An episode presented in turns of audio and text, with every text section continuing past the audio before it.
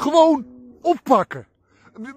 Van het bed aflichten. Direct in de cel stoppen en de sleutel weggooien.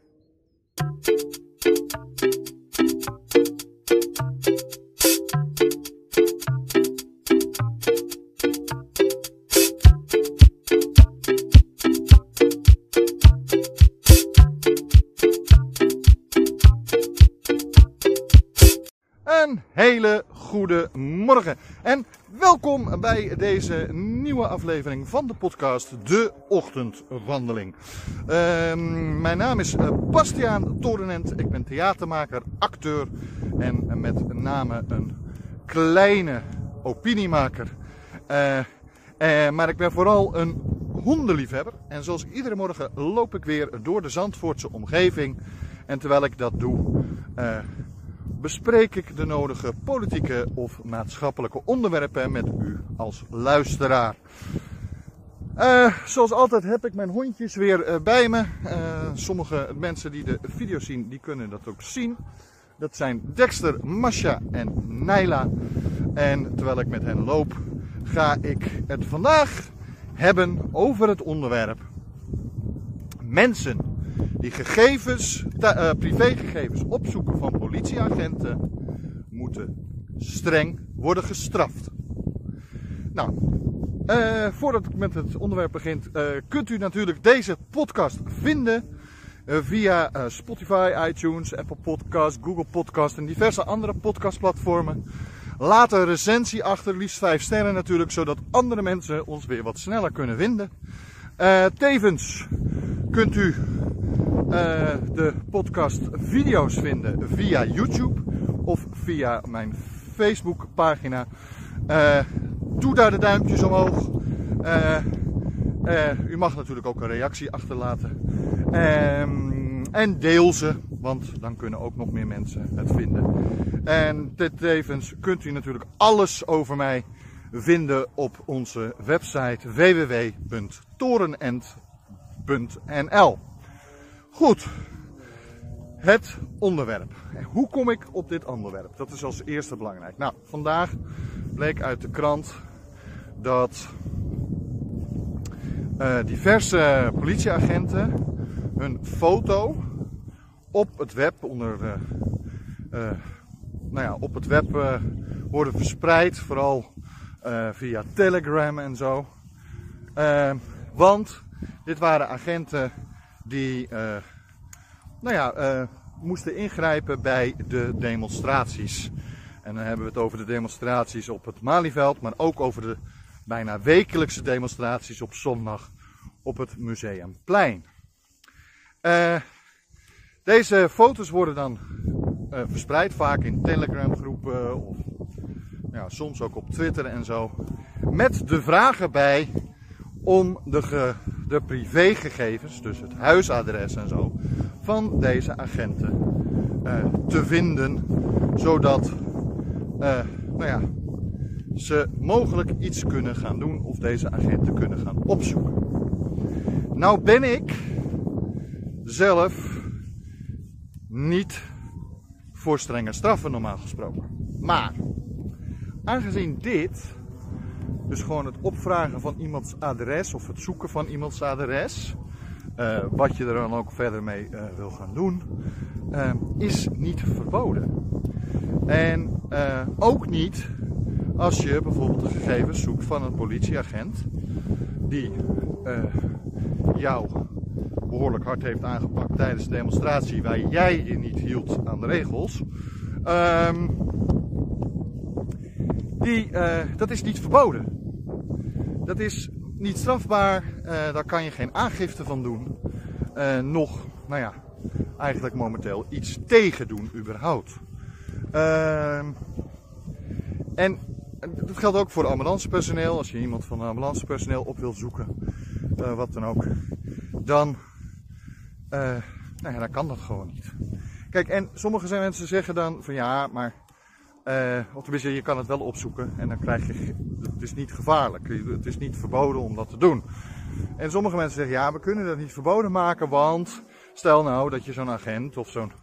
Uh, hoe heet het? Uh, zo'n ambulancebroeder zou willen bedanken. Maar daar zijn manieren voor. Je kan gewoon naar de politie toestappen en daar aangeven, joh, ik zou die agent heel graag persoonlijk willen bedanken. Uh, kunnen we dat regelen?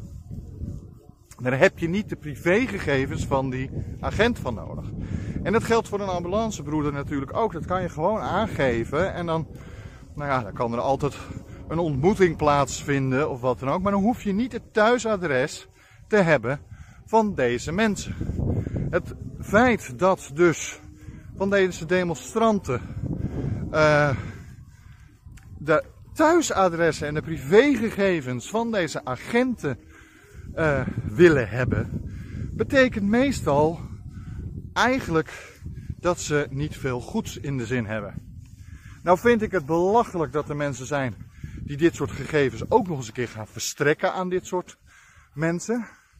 Maar dat is dan weer een ander uh, stukje. De eerste stukje is, is dat de mensen, de demonstranten, de uh, politiek geëngageerde, nou ja, zover je ze geëngageerd kan noemen, uh, die het nodig vinden om mensen thuis privé lastig te, uh, te vallen, uh, die zijn dus niet goed bezig. En in mijn, nou in mijn optiek, moet dat gewoon strafbaar gesteld worden. En dan snap ik dat het niet zo makkelijk is. Ik snap heel makkelijk, ik snap heel goed dat, het, dat je niet zomaar het opzoeken van iemands privéadres, et cetera, strafbaar kan stellen. Want ja, genoeg bedrijven doen dat ook. Nou vind ik dat ook niet best. Ik bedoel, uh, we hebben een bel me niet register, et cetera. Maar als je erin staat, kan je nog steeds gebeld worden. Zoals laatst ook onder radar bleek dat zo'n bedrijf gewoon je blijft bellen, ook al uh, sta je erin en ook al heb je hen nooit toestemming gegeven om je wel te bellen. Toch bellen ze je gewoon. Uh, onder dat soort medewerkers wordt zelfs gezegd dat het eerder een soort bel me wel register is. Uh, volgens zo'n bedrijf. Nou, dat is al heel kwalijk. Dat zou ook strafbaar moeten gesteld worden. Of in ieder geval tot hele hoge boetes moeten leiden. Maar ik vind gewoon privégegevens van iemand opzoeken. Ja, ik snap best dat dat niet zomaar strafbaar gesteld kan worden. Maar dit zijn niet zomaar mensen. Dit zijn hulpverleners. En volgens mij kan je wel degelijk in de wet opnemen dat het opzoeken van de privégegevens van een uh, hulpverlener, waaronder politie, ambulancebroeders, maar ook artsen uit de ziekenhuizen, etc., uh, dat dat gewoon ten alle tijden ten strengste verboden is. We leven niet in een tijd waar we zomaar dat soort gegevens kunnen verstrekken aan elkaar, aangezien momenteel er genoeg mensen zijn die blijkbaar niet zoveel goeds in de zin hebben. Nou, ik vind dus, maak het strafbaar. Zorg ervoor dat als dit soort vragen uh, in Telegram groepen of wat dan ook komt, dat je er zo, zo snel mogelijk bovenop zit en het meest grappige zou ik vinden als zo'n persoon die dan die vraag überhaupt stelt om een bepaalde uh, agent op te zoeken, dat die agent dan even bij de arrestatie mee komt doen. Dat, of in ieder geval de eer heeft om de sleutel van het slot van de cel om te draaien. Maar ja, dat vind ik gewoon ergens gewoon grappig. Een soort extra vernederingsstraf. Uh, zodat mensen doorhebben wat ze doen. En dat ze dan gewoon zichzelf er vooral mee hebben. Uh, het feit dat het nog niet strafbaar gesteld is, is op zich nou ja, uh, ergens goed. Want we hebben het tot nu toe nog nooit nodig gevonden om dat strafbaar te stellen. Maar ja, het internet is nou eenmaal uh, verborgen, is nou eenmaal, leidt nou eenmaal tot een hoop andere situaties. Uh, en zodat mensen ook sneller achter bepaalde gegevens kunnen komen. En dan vind ik dat je juist de hulpverleners wat meer in bescherming moeten nemen. Nou, we gaan er zo over verder. Eerst eventjes dit. Hallo, mijn naam is Bastiaan Toornent en dit is Uit de Schulden, de weg van de meeste weerstand. In deze verhalende podcast vertel ik over hoe ik uit de problematische schulden wist te komen, ondanks de vele vooroordelen, onbegrijpelijke bureaucratische processen en het misdadige overheidsbeleid waar ik tegenaan liep. De podcast en het achterliggende project moeten verandering bewerkstelligen in de vele problemen waar mensen in de schulden tegenaan lopen. U kunt zich abonneren op deze podcast via Spotify, iTunes, Google Podcast en vele andere podcastplatformen. Ik wens u alvast heel veel luisterplezier. Welkom terug. Wilt u nou meer informatie over het project uh, uit de schulden of over de diverse uh, instanties uh, van die mensen met problematische schulden helpen? Of wilt u gewoon die show, dus uit de schulden, ondersteunen? Kijk dan even op onze uh, website www.torenent.nl. Daar vindt u allemaal tips en tricks, links naar instanties en natuurlijk ook een donatiemogelijkheid. Uh, nou, terug naar het onderwerp. Ik ben een anarchist. Althans, ik ben anarchistisch ingesteld.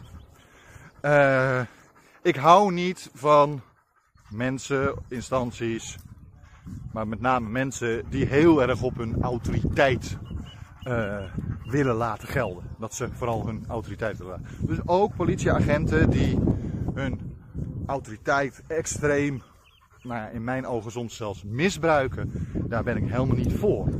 Maar mensen, maar agenten die dus bij de demonstraties waren en dus doorgaans uh, eigenlijk alleen maar de opdracht van commando's van, van, van, burgemeester of van uh, andere uh, nou ja, politiechefs en dergelijke opvolgen.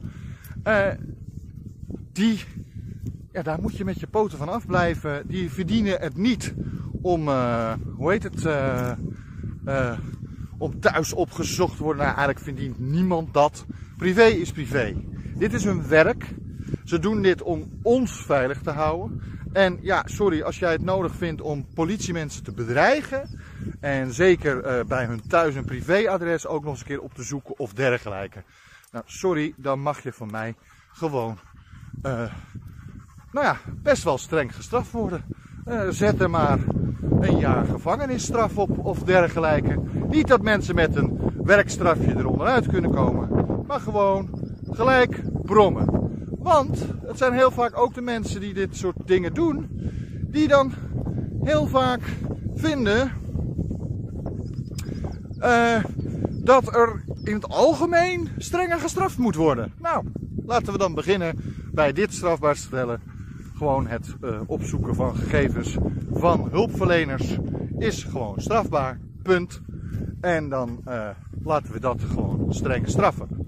Kijk, ik ben niet voor strengere straffen, doorgaans. Uh, daar vind je mij niet aan je zijde. Absoluut niet. Mensen zullen meteen weer zeggen: uh, Ja, want je bent een linkse wappie. Nou, ik ben geen linkse wappie. Uh, ik ben wel links. Doorgaans. Maar uit duizenden onderzoeken blijkt dat strenge straffen niet helpt. Minimale straffen werkt niet. Uh, het is belangrijk dat rechters uh, alle soorten situaties mee kunnen wegen in hun straf. En ik snap heel goed dat het voor slachtoffers en zeker met name ook uh, nabestaanden verschrikkelijk is. als je je nou ja, dierbare kwijtraakt. Of dat je zelf bijvoorbeeld slachtoffer bent geweest van geweldincidenten. dat is verschrikkelijk, dat snap ik. Alleen, wij hebben toch een systeem waar we van uitgaan dat mensen terug in de maatschappij komen.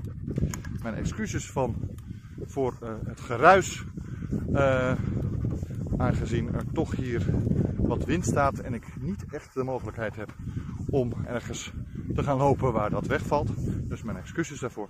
Wij hebben een systeem waar we ervan uitgaan dat mensen uiteindelijk weer terugkeren in de maatschappij.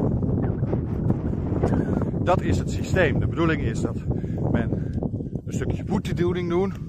Of nou ja, uh, mensen hebben toch altijd het gevoel dat ze een soort wraak willen op mensen die hun iets hebben gedaan. Wat ik logisch vind. Want joh, als iemand aan mijn kind zou komen, dan sta ik ook niet in van hoe ik zou reageren. Uh, maar het gaat me er meer om dat als wij ervan uitgaan dat mensen, uh, criminelen of, uh, of nou ja, mensen die een geweldsdelict hebben, uiteindelijk weer terug moeten keren in de samenleving, ja, dan heeft strenge straffen vaak niet zin. Omdat hoe meer ze in zo'n gevangeniswezen zitten, hoe vaker ze, hoe verder ze afkomen te staan van diezelfde samenleving. En nou ja, het is uit diverse onderzoeken gebleken dat als iemand lang in het cel heeft gezeten, lang uit de samenleving is geweest, en daarnaast ook nog eens een keer een strafblad heeft, waardoor hij moeilijker een baan kan vinden als hij uit de cel komt. En natuurlijk, dat is misschien allemaal zijn eigen schuld, had hij er maar rekening mee moeten houden. Maar het probleem is dat als hij uh, ver van de samenleving afstaat, ver uh, geen uh, hoe heet het, mogelijkheid krijgt om een baan of wat dan ook, dan krijg je dat ze uh, sneller recivideren. In Amerika is het het mooiste teken, want daar hebben ze natuurlijk veel hogere straffen dan in Nederland. En daar zie je dat uh, de recidieven veel hoger zijn. Terwijl in Zweden, waar ze minder zware straffen hebben dan ons en de gevangenen het gewoon goed hebben, daar hebben ze gewoon meer rechten. Uh,